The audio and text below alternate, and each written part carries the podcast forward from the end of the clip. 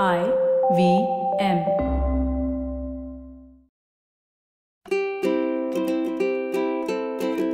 Hello and welcome to the Habit Coach podcast. I am Ashdin Doctor, your habit coach, and today in the hot seat we have Bhagyashree. Bhagyashree says how to avoid burnout at home and in the office. Now, this is a very interesting question, and I'm going to do a hot seat episode on burnout today. That is Bhagyashree's question. And I'm going to do a KYC episode, which is Know Your Coach about burnout on Friday. So then we'll have two episodes on how to avoid burnout. And if you're burning out, what can you do about it? So these two are going to be coming out. Now, Bhagyashree, what is burnout? Burnout is when you have expressed, you've used up all the energy that you have.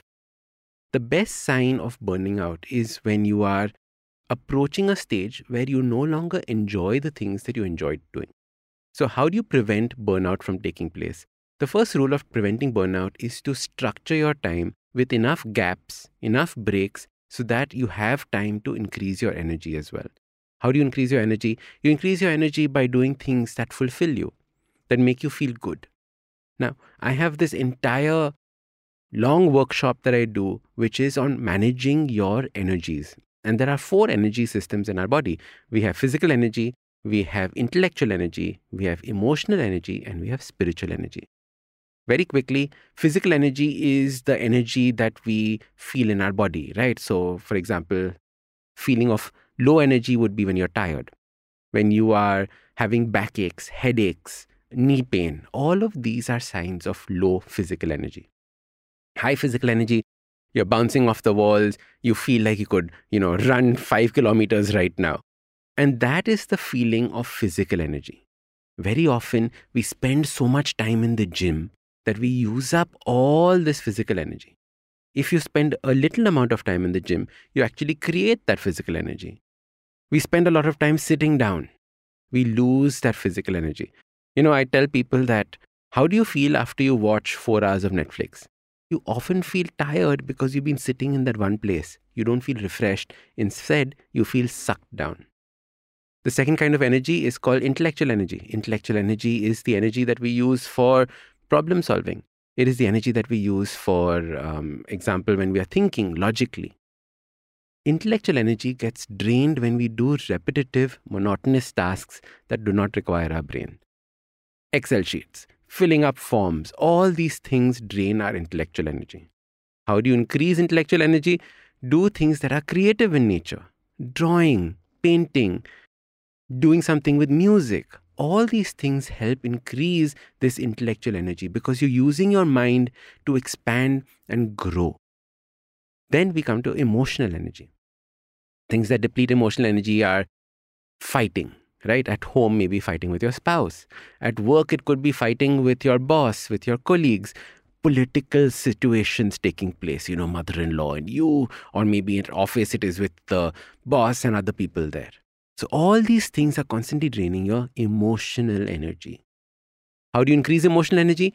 Having deep conversations with friends, you know, having heart to hearts with them, sharing it, knowing how you're feeling at any given point of time. Now, let me ask you this What are you feeling right now at this time? What are the emotions that you're feeling? Normally, people have three or four emotions. They'll say, I'm feeling good, I'm feeling bad. And firstly, good and bad are not emotions, they're just statements. Emotions are things like happiness. But you can also have emotions that you've never thought of. I'm feeling betrayed. I'm feeling exposed. I'm feeling vulnerable.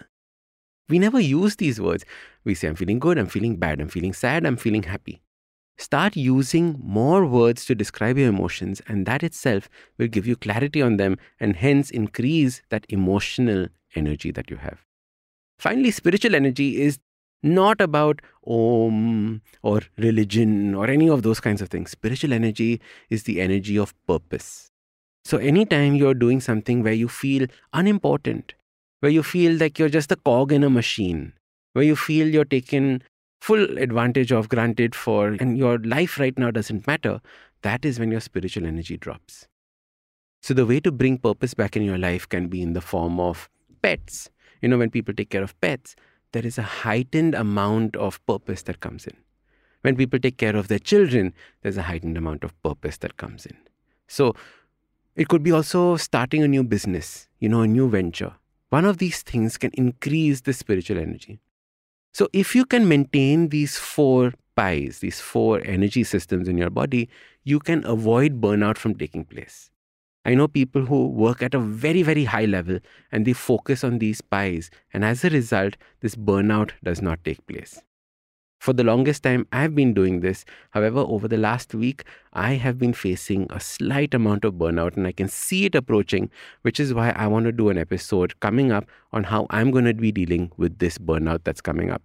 So, Bhagyashree, this is how to avoid burnout. Now, if you're burning out, make sure you listen to the next episode. So, we will answer that question right there. All right.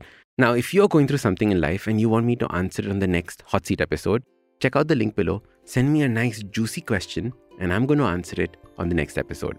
I'm Ashdin Doctor, your habit coach.